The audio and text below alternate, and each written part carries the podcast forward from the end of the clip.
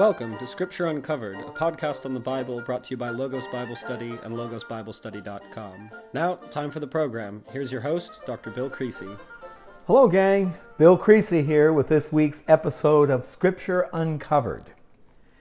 Last week, I mentioned that we had our first 100 degree day here in San Diego, and the heat continued with high humidity throughout the weekend and on into the first part of the week. My wife and I bought a new house two months ago here in San Diego. So, on Friday night, with the temperature hovering around 100 degrees, we turned on the new air conditioner to make the place comfortable. Sure enough, the temperature inside the house dropped to 74 degrees and we had a really nice night's sleep. On Saturday morning, I woke up padded down the hallway on our new white oak floor, and I stepped into puddles. What? The central air conditioning in the attic was leaking water, and it was spilling down through the new canister lights in the ceiling. It was raining in the hallway. Well, that set the tone for the rest of the weekend. Calling the home warranty company, the home insurance company, and of course, no one was there to answer the phone on the weekend, so I had to leave voice messages. And then we had company for dinner on Saturday night. Our friends from Istanbul, Turkey, Farik Kairak and his family, whom I mentioned a couple of podcasts ago. It was beastly hot and clammy during their entire visit. As I moved into Monday, and hit the road to teach my four live classes in Carlsbad, La Cañada, Cypress, and then back in San Diego. That was my weekly 500 mile teaching circuit. I had a lot of time in the car to think and to really put the entire weekend into perspective. I grew up in the 1950s and 60s, a time when the baby bloomers flourished. All of us born after World War II when the men and women from the greatest generation returned from the war. It was a time of prosperity and plans for a bright future, and we all bought into the vision. And it was a vision defined by ever continuing prosperity and material success.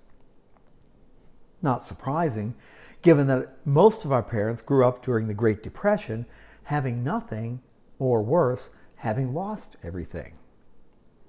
Why, my own father's family lost their car, their home, and the family itself. They were on the street, waiting in soup lines. The children, my aunts and uncles, were sent off to live with relatives because my grandfather literally could not feed them.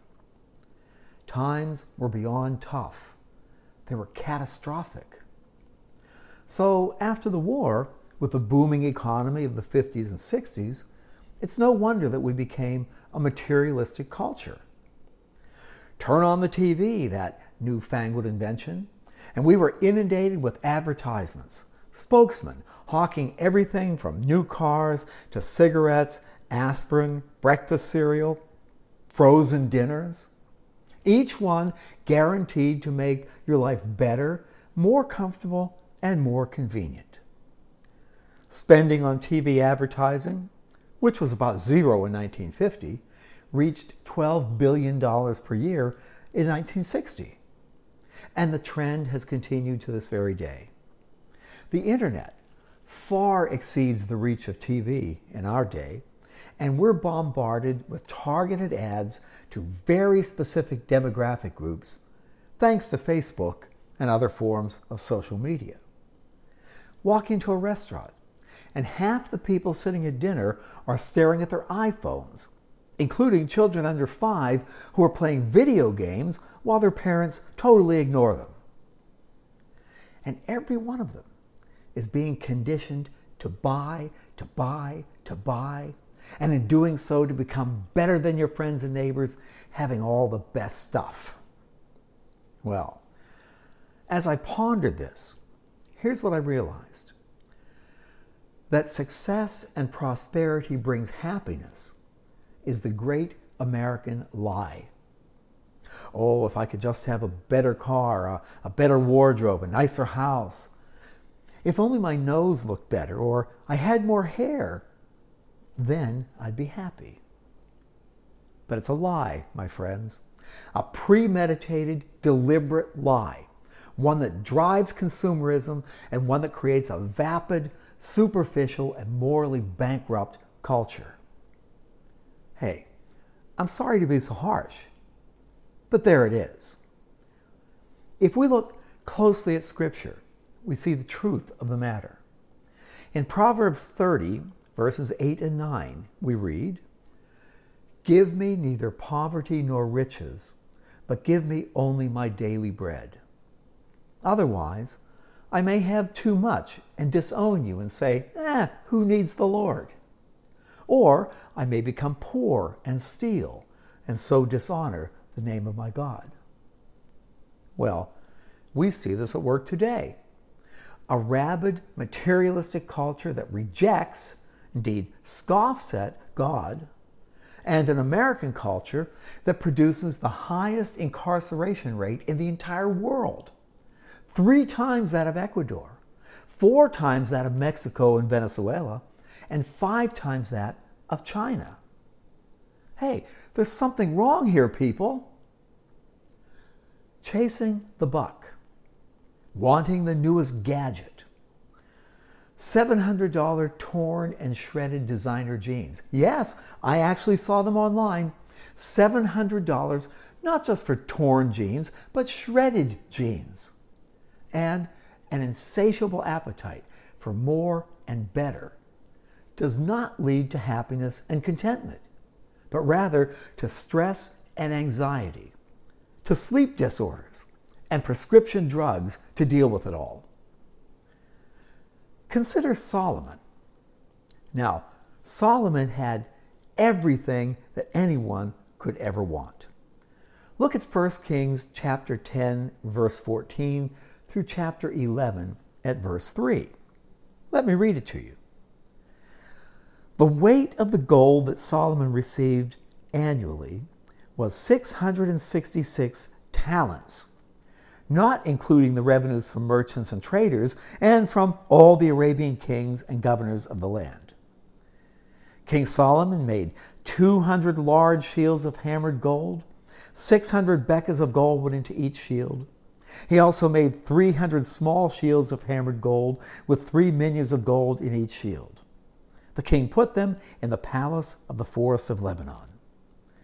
Then the king made a great throne inlaid with ivory and overlaid with fine gold. The throne had six steps, and its back had a rounded top.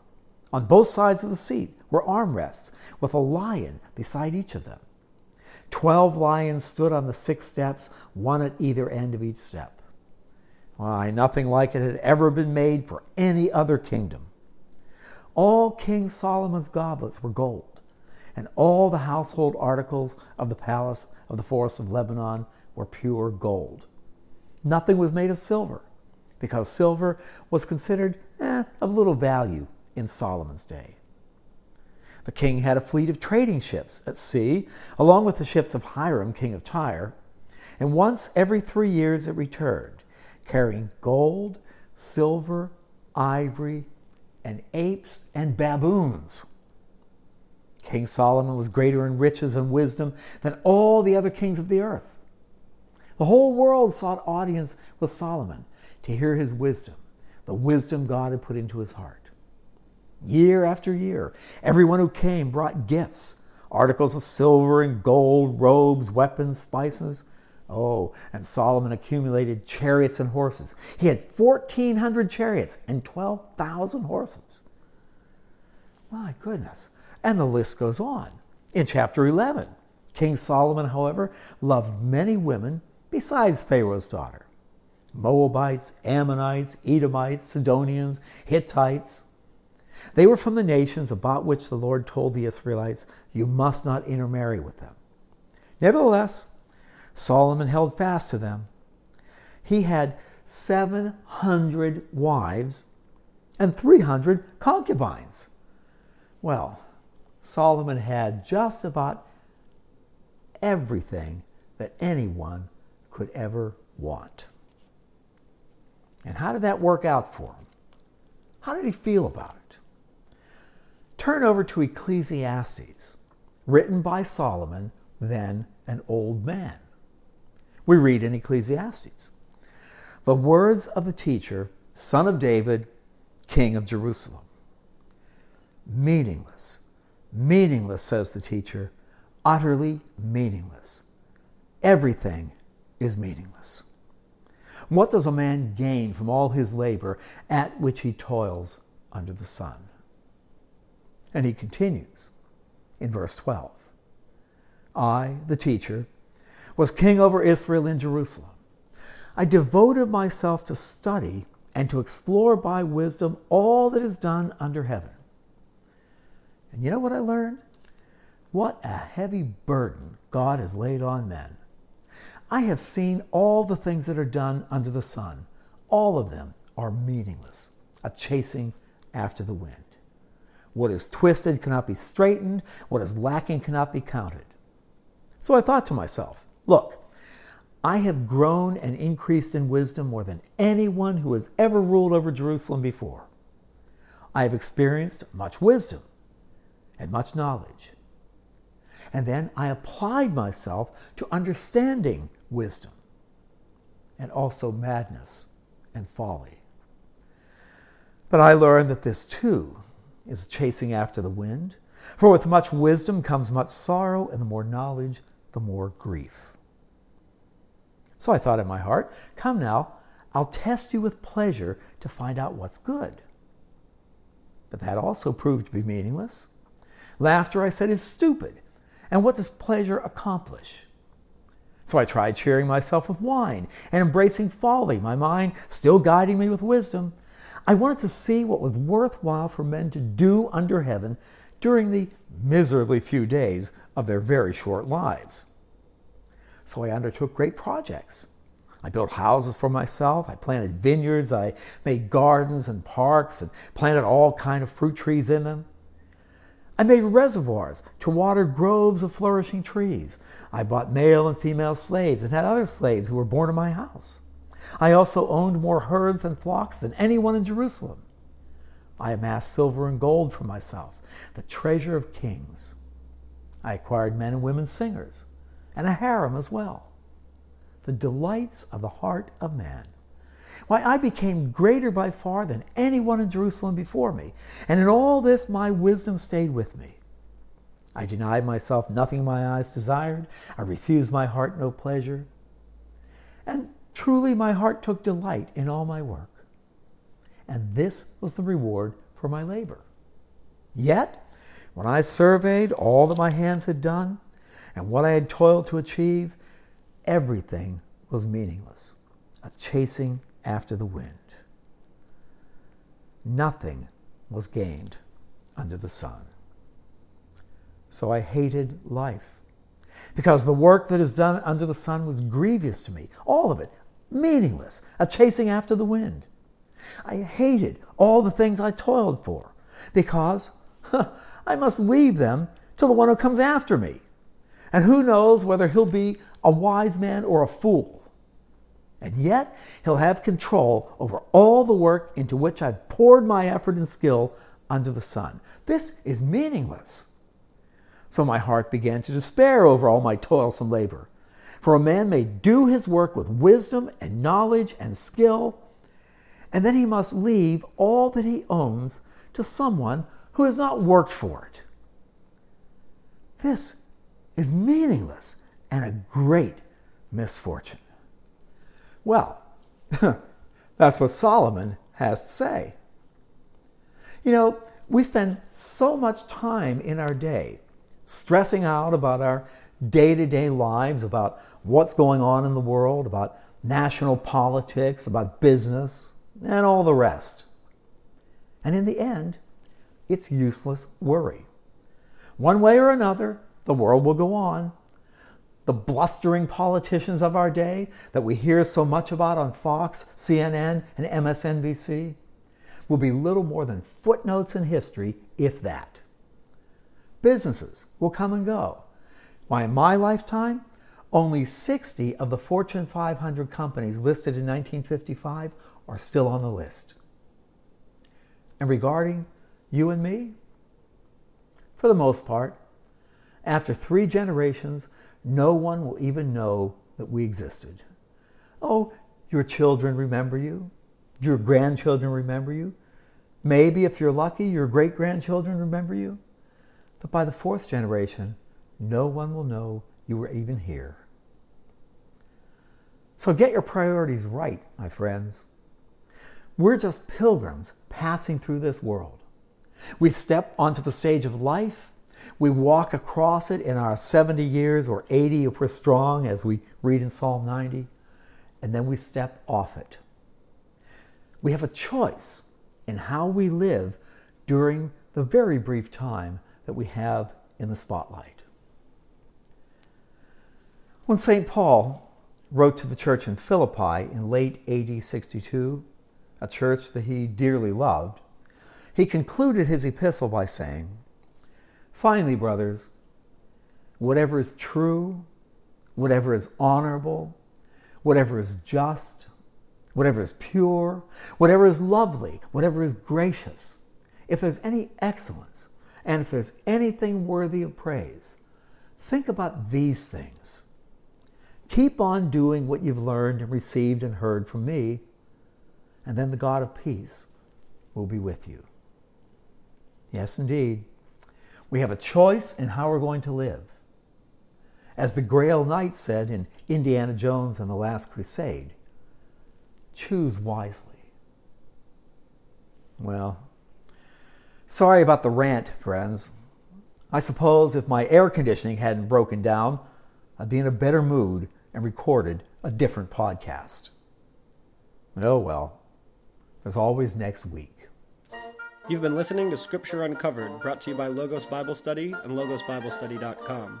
Now, back to the program. Here's Dr. Creasy. Welcome back, gang.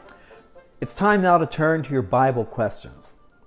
Hey, as most of you know, I'm on Relevant Radio nationally every Friday evening from 6 to 7 p.m. on The Joe Sikora Show.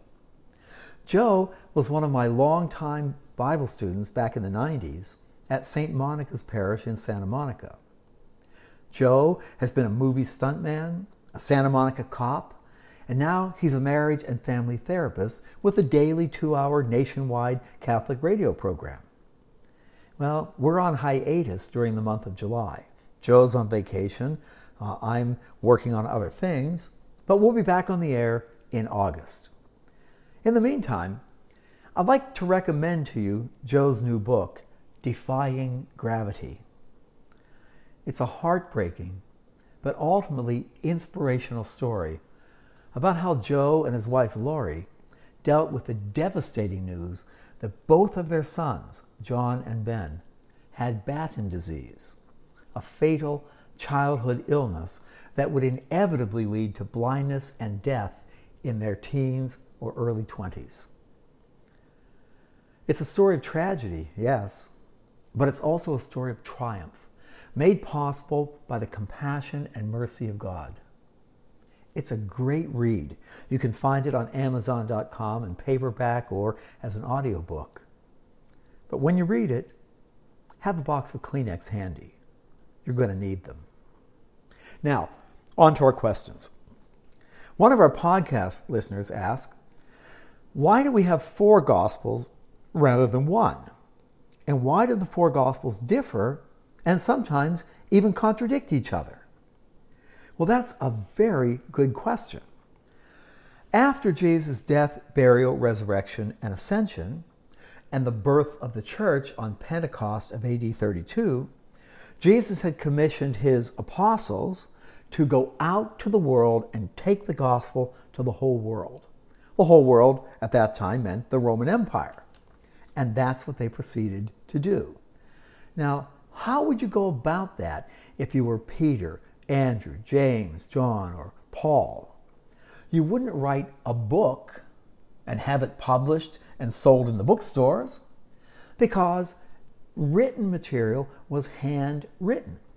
Now, you might write a gospel, but then you would have to give that copy to a scribe who would make one more copy. That would then go to another person who would make one more copy. And it would take, oh, about 2,000 years to get the gospel out.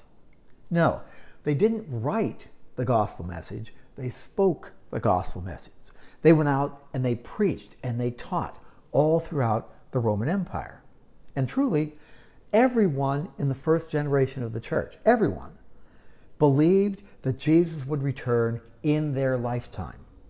He did say, after all, in the Olivet Discourse, that this generation will not pass away until all these things have occurred. So everyone expected him to return. There was an urgency to getting the message out, getting the gospel out to the world. And they did it by traveling from place to place, by teaching, and by preaching. But by the time we get to the AD 60s, that generation is beginning to die off. And people began to think, yeah, we better write this down or it might be lost. So, Mark, our gospel writer Mark, the cousin of Barnabas, who traveled with Paul and Barnabas on the first missionary journey, Mark probably wrote the first gospel sometime in the early to mid 60s. Mark wrote his gospel and then passed it on to someone who copied it, who passed it on, who copied it, who passed it on, and so on. A little bit later, maybe the mid 60s to the early 70s, Matthew, one of the apostles, also wrote a gospel. He had access to Mark, to what Mark wrote, because oftentimes in Matthew, there are verses that are word for word straight out of Mark.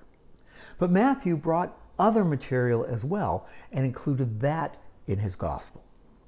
Then, sometime in the early to mid 70s, Luke, who never met Jesus, Luke, who met Paul on the second missionary journey in Troas and stayed with him for 18 years, Luke wrote a gospel too.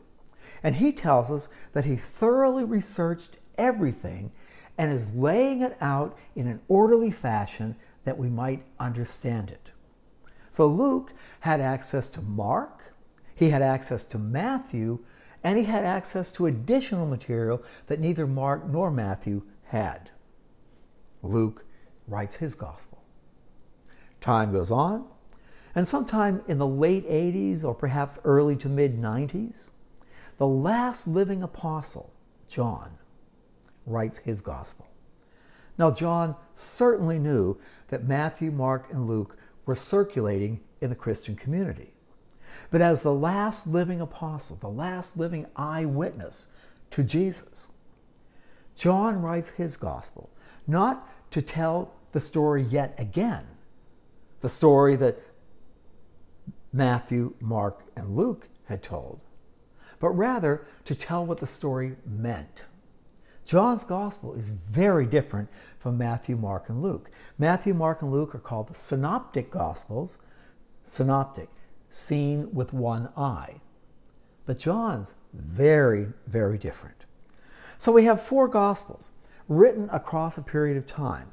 Each gospel writer, Mark, is a Jew writing primarily to a Gentile audience in Rome. Matthew is a Jew, an apostle, writing primarily to a Jewish audience. And Luke is a Gentile writing to a specific person, a man named Theophilus.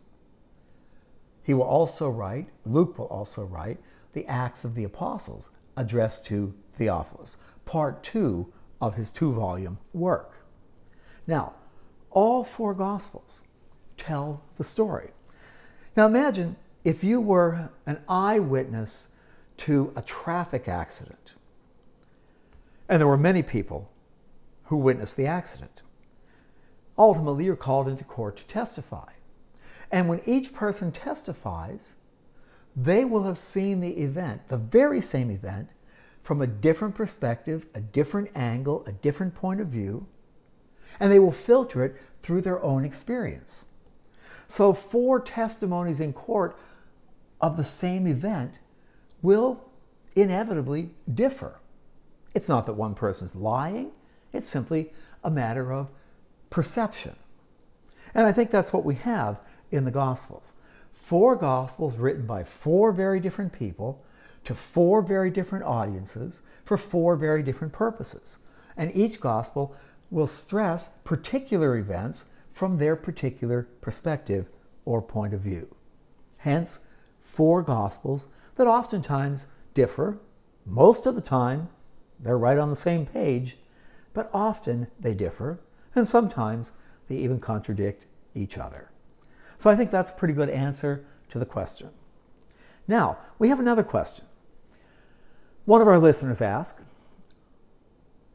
What do you mean when you say Scripture is inspired by God? Did God tell the writers what to say and what to write? Now, that too is a very good question.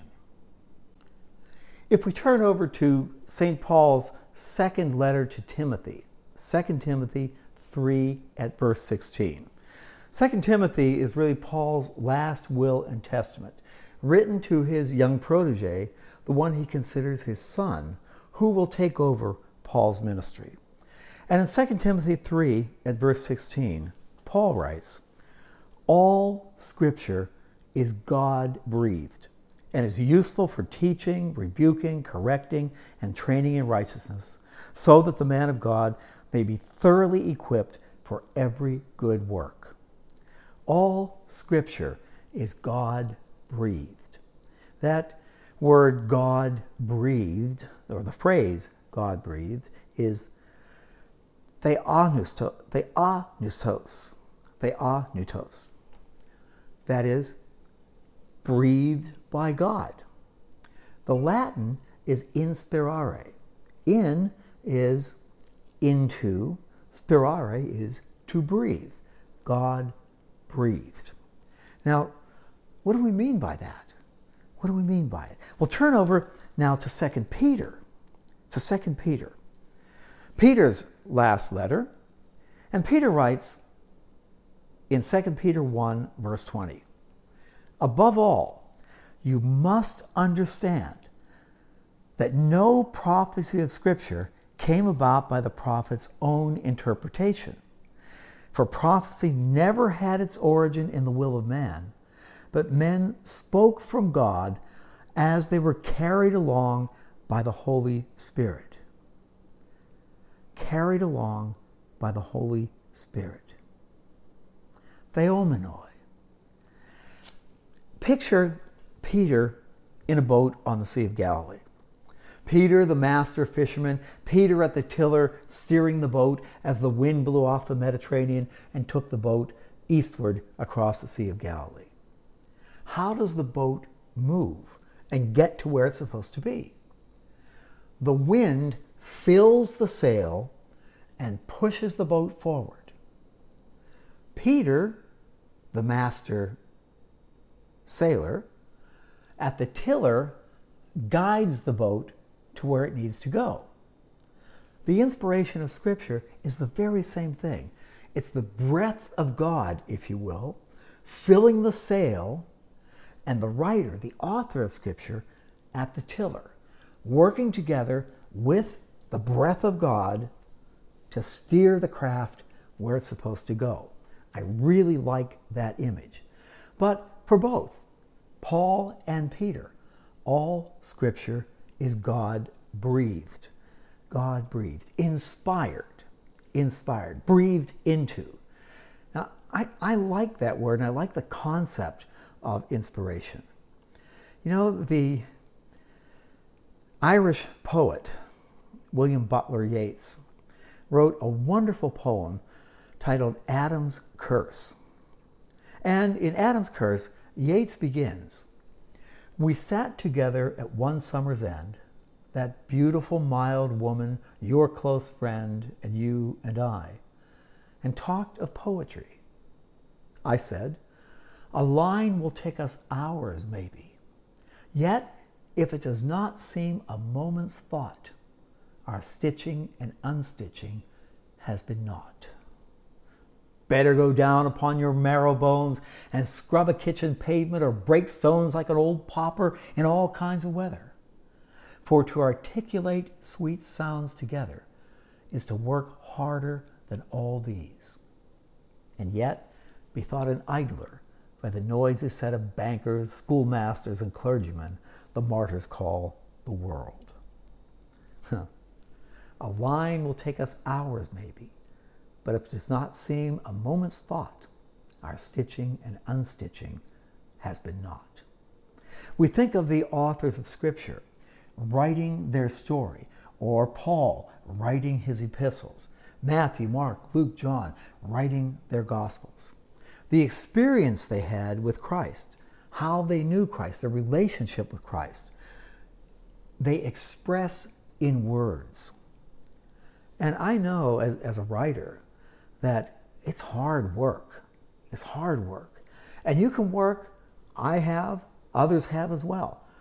Work on a sentence or on a paragraph to get it just right. And how do you get it just right? Well, it's a matter of skill, it's a matter of working at it, it's a matter of perseverance, but often it's a matter of inspiration. As you work the words, as you work the sentences, as you structure the sentences and the paragraph and the grammar and the style, ideas come to you out of the blue, as it were. They don't come easily, but they come. And, and that's, the, that's the idea of the inspiration of Scripture. These men writing the Scriptures struggled with it. While we study Paul's epistles in depth, we look at the rhetoric, the style, the, the vocabulary, the grammar. Paul works meticulously at his writing. But at the very same time, God's breath is filling the sail, moving him in the right direction, inspiring him with exactly the right words. I think that's a good sense of what the inspiration of Scripture is. Not that God is dictating Scripture and people are just copying it down. No, it's a team venture. The skill of the writer and the breath of God. So, God bless all of you. We'll talk to you next week. Bye bye. You've been listening to Scripture Uncovered, brought to you by Logos Bible Study and logosbiblestudy.com. Thanks for listening, and we'll see you next week.